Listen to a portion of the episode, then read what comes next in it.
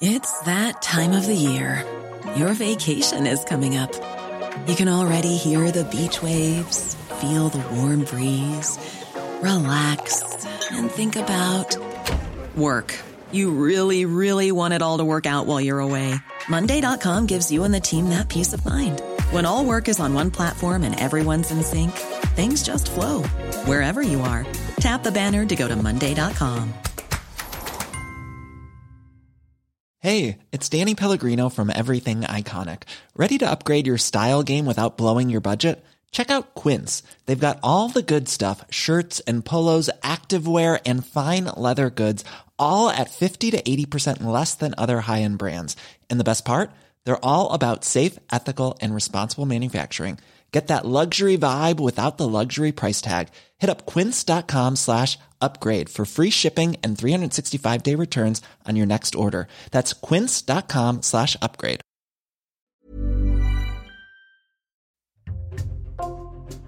Bonjour, c'est Thibault Lambert et vous écoutez Code Source, le podcast d'actualité du Parisien.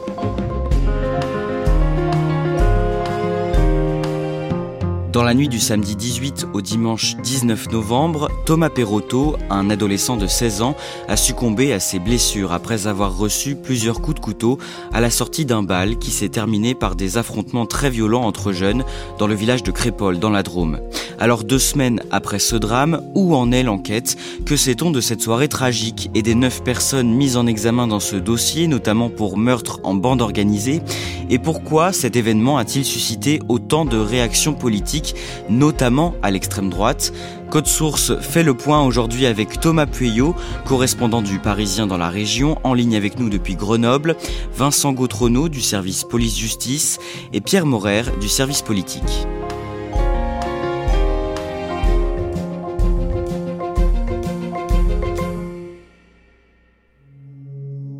Thomas Pueyo, le dimanche 19 novembre, dans l'après-midi, quelques heures après la mort du jeune Thomas, le club de rugby dans lequel il jouait, le RC Roman Péage, dispute un match amical qui se déroule dans une ambiance forcément très particulière. Il y avait un match euh, prévu de longue date auquel Thomas aurait dû participer. Et ben, avant la rencontre, tous les joueurs vont se réunir au milieu de la pelouse pour une minute de silence euh, qui sera suivie d'une minute d'applaudissements. Et voilà, l'émotion est palpable. Thomas est mort quelques heures avant. Il y a des larmes, il y a les gens qui se serrent euh, dans les bras et, ce match va quand même se dérouler. Qu'est-ce qu'on sait de Thomas Perotto, ce jeune de 16 ans qui a été tué quelques heures plus tôt dans la nuit de samedi à dimanche bah, C'est un jeune sans histoire, hein. c'est un enfant du pays qui a grandi dans la campagne autour de Crépole. Il était très investi dans son équipe de rugby.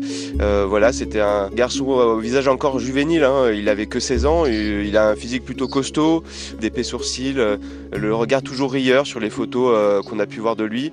Et voilà, Thomas, c'était un gamin de la campagne, un gamin comme il y en a beaucoup dans la Drôme.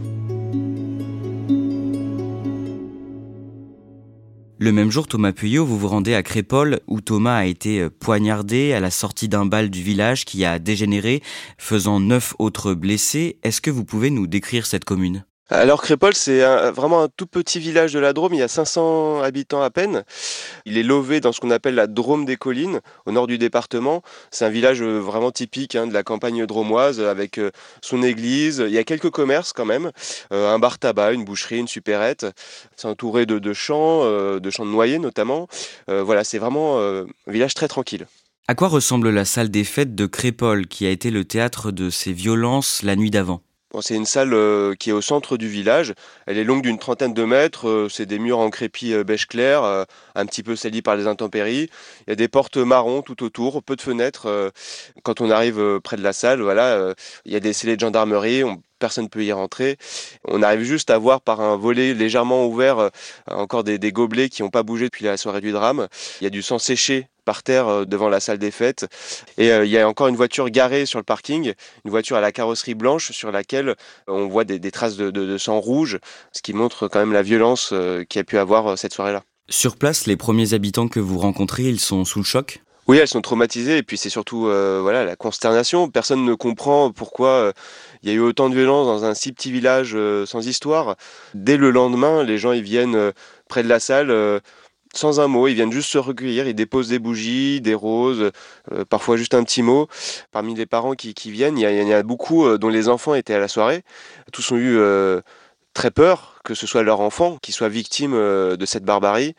Les parents nous disent que leurs enfants ne veulent pas sortir de leur maison, ils ont peur que la violence se déchaîne de nouveau. Il y a un vrai traumatisme dans la population locale. Les anciens ont peur de sortir de chez eux, ils ont peur de se faire agresser. Et le plus grave, c'est surtout les parents qui ont peur de laisser même aller leurs enfants au sport. Donc aujourd'hui, c'est vraiment la place à la peur, notamment à la période de Noël où il y aura tous les marchés. C'est vraiment la population en peur. Thomas Pueyo, ce bal d'hiver de Crépole, c'était une fête organisée pour les jeunes et a priori sans risque? C'était un bal traditionnel. Il n'avait pas eu lieu depuis le Covid, donc s'il y avait une certaine excitation, est-ce qu'il est lieu de nouveau? Il y avait quatre vigiles euh, qui surveillaient la soirée. Euh, c'était surtout en fait pour des questions euh, réglementaires parce qu'on était dans un plan vigipirate. Mais voilà, il y avait beaucoup de lycéens. En tout, il y avait quand même 400 personnes. C'était un peu la soirée des premiers flirts. À la soirée, il y avait surtout des jeunes entre 15 et 25 ans, même si il y avait certains qui étaient un peu plus jeunes, d'autres un peu plus âgés.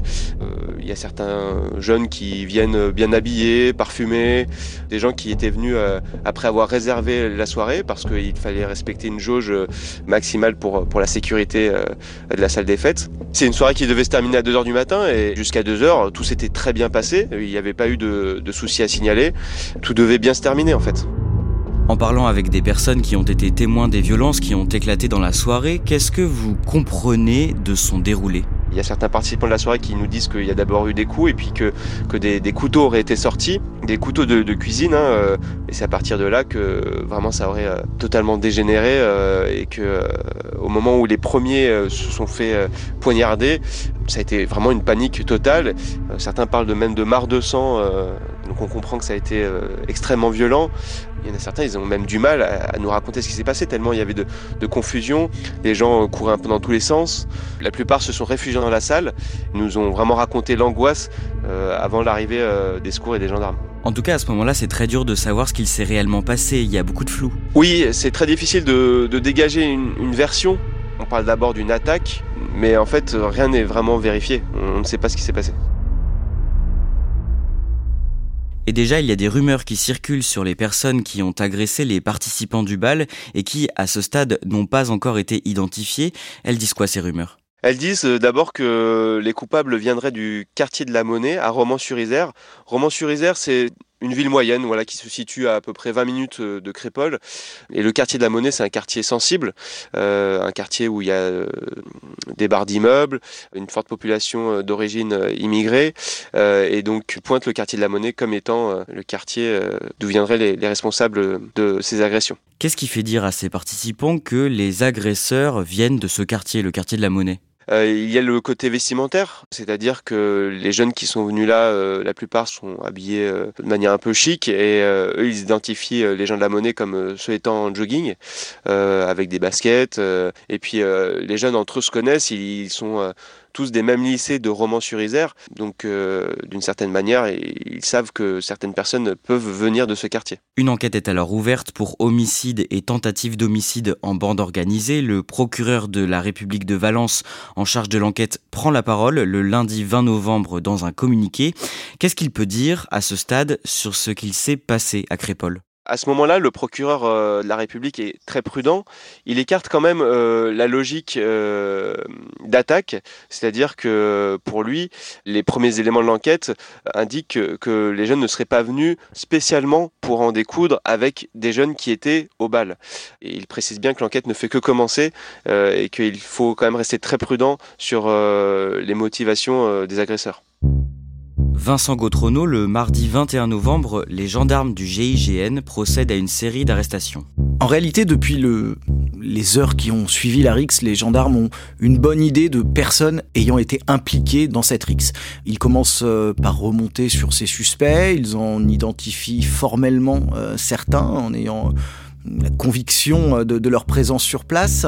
Et très vite, ils mettent ces jeunes sous surveillance et ils découvrent que certains d'entre eux ont pris la route avec la voiture de la mère d'un des suspects. Finalement, cette voiture, elle est repérée par les policiers à Toulouse. C'est ensuite la BRI, la brigade de recherche et d'intervention de, la police, qui va aller euh, surveiller ces jeunes qui sont visiblement en train de prendre la fuite pour éviter qu'ils euh, ne puissent échapper à la police. Et quelques minutes plus tard, les gendarmes de l'antenne GIGN de Toulouse arrivent sur place et interpellent sept suspects qui étaient, euh, pour une grande partie d'entre eux, présents lors de la rixe à. Dans le même temps, euh, à l'issue de ces arrestations, le GIGN interpelle deux autres personnes à Romans-sur-Isère.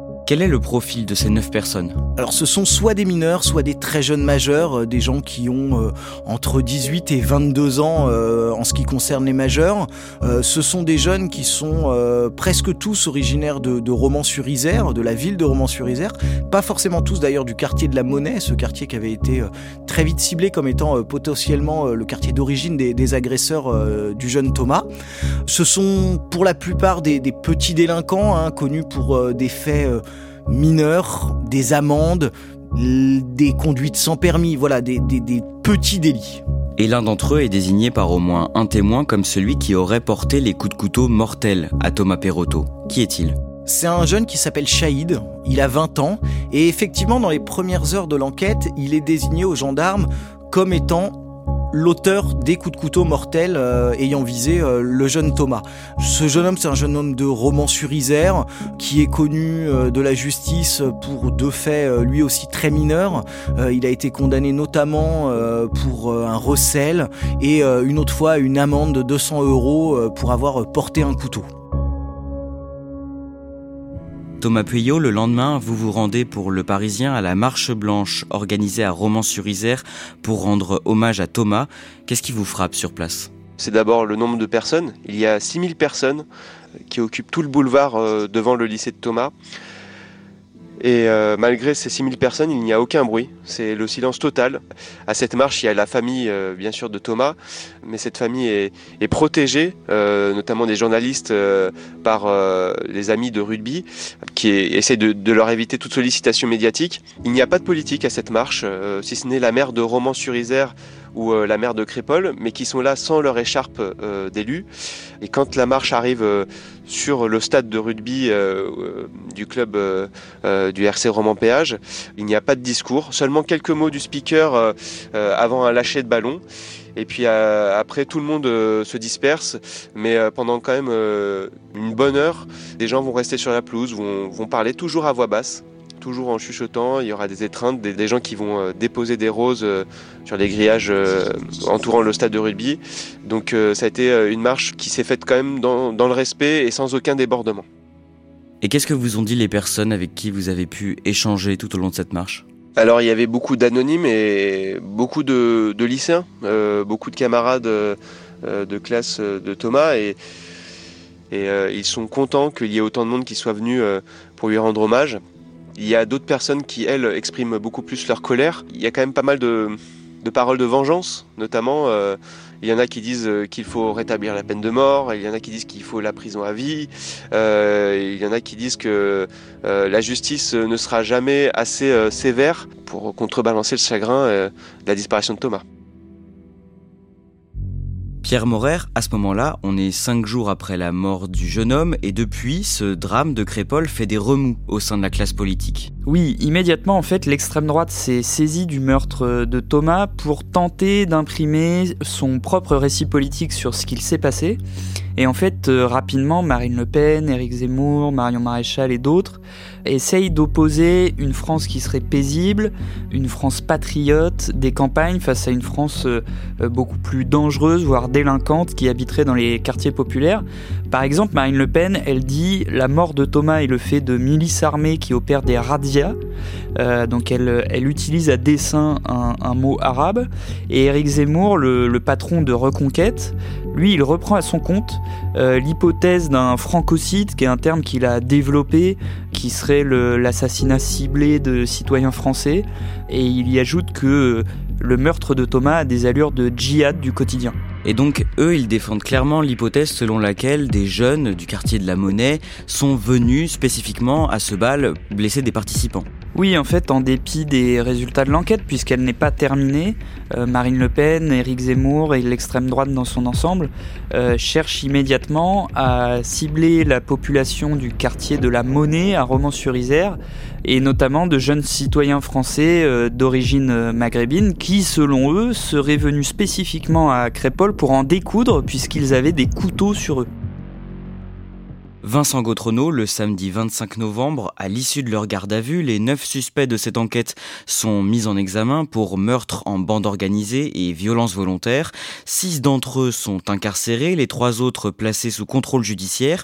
Est-ce que les auditions des suspects et des témoins ont permis de préciser le rôle de Shahid A dans cette histoire? Alors Shaïda, comme on l'a dit, il avait été formellement désigné euh, par au moins une personne comme l'auteur des coups de couteau mortels euh, ayant euh, tué Thomas. À l'issue de cette garde à vue, son rôle paraît plus flou. Le témoin qu'il avait reconnu est revenu sur ses propos. Il pense en fait qu'il s'agissait d'une autre personne. Et surtout, la description vestimentaire de Shahid A ce soir-là ne correspond pas à la description de l'auteur des coups de couteau mortels. Dans le même temps, le soir du 25 novembre, Thomas Pueyo, des dizaines de militants de l'ultra-droite se rendent à Romans-sur-Isère et notamment dans le quartier de la Monnaie. Comment ça se passe? Il y a euh, un groupe de 80 militants venus de toute la France, cagoulés avec euh, des barres de fer pour certains. Ils scandent euh, des, des, slogans comme La France aux Français, Islam hors d'Europe.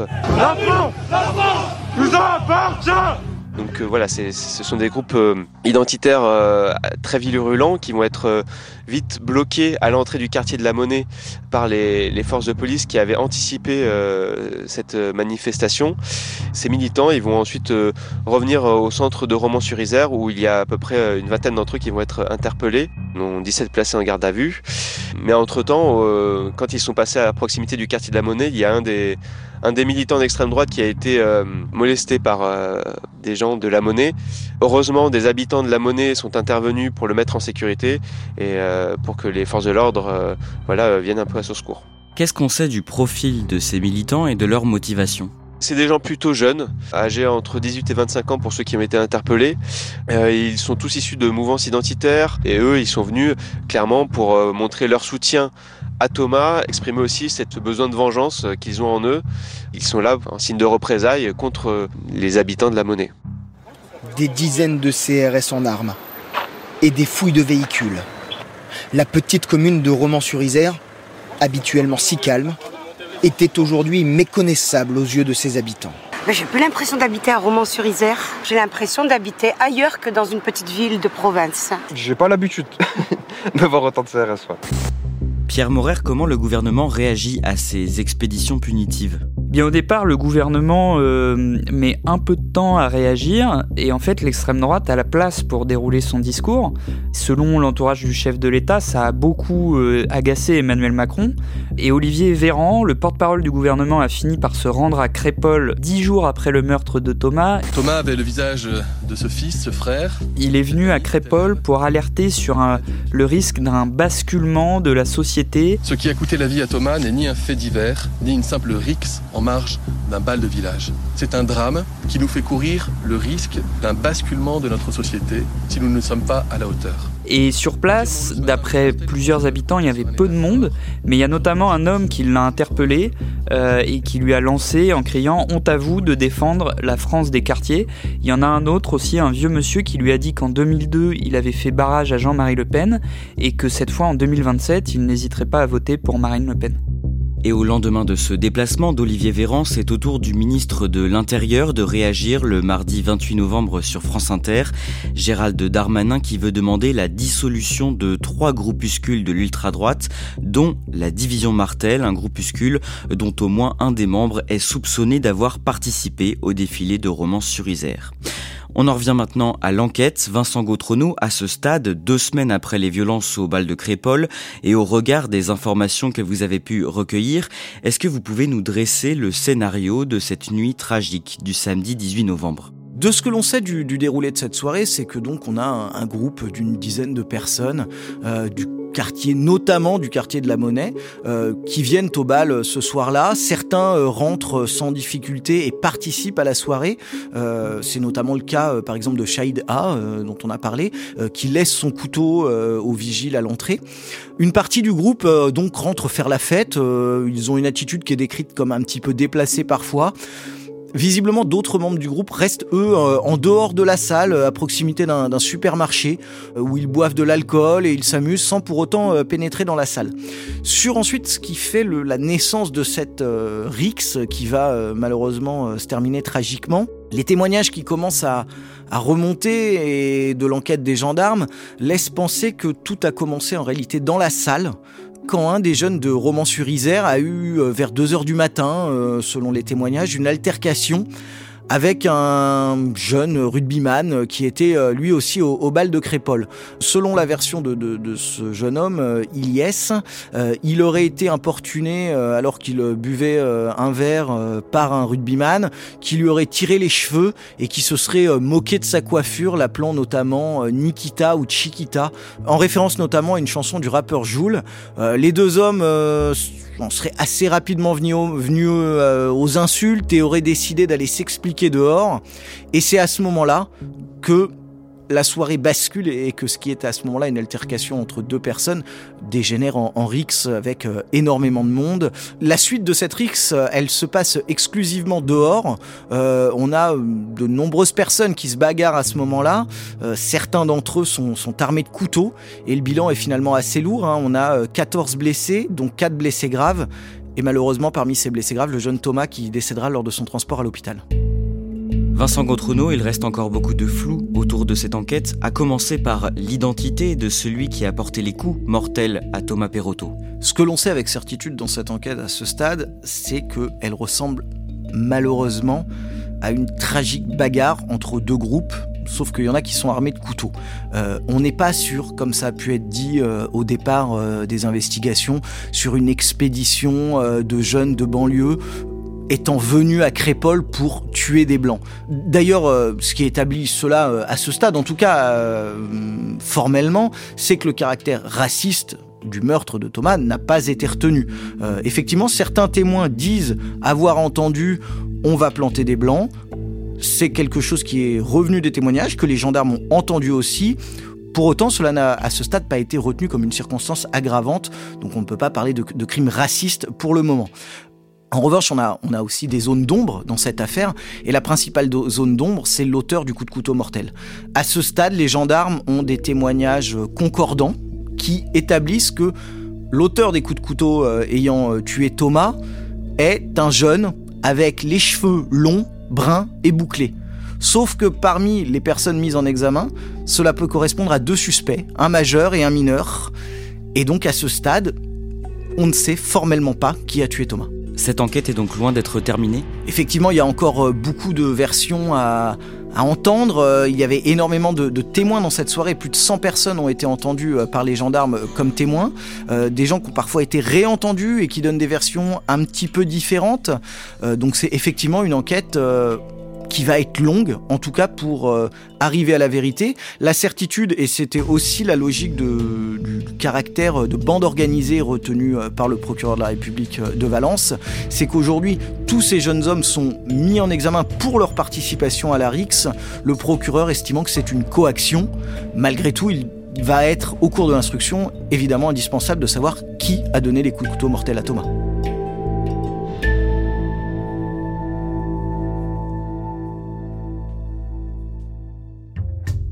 Merci à Thomas Pueyo, Pierre Morer et Vincent Gautrenaud. Cet épisode a été produit par Pierre Lloyd Stoma, Raphaël Pueyo et Clara Garnier Amourou. Réalisation Julien Moncouquiole. Si vous aimez Code Source, parlez-en autour de vous. Laissez-nous un commentaire et des petites étoiles sur votre application audio préférée. Si vous avez quelque chose à nous partager, écrivez-nous à cette adresse source at leparisien.fr. Code Source, c'est un nouvel épisode chaque soir du lundi au vendredi et le samedi ne ratez pas Crime Story, c'est le podcast de faits divers du Parisien.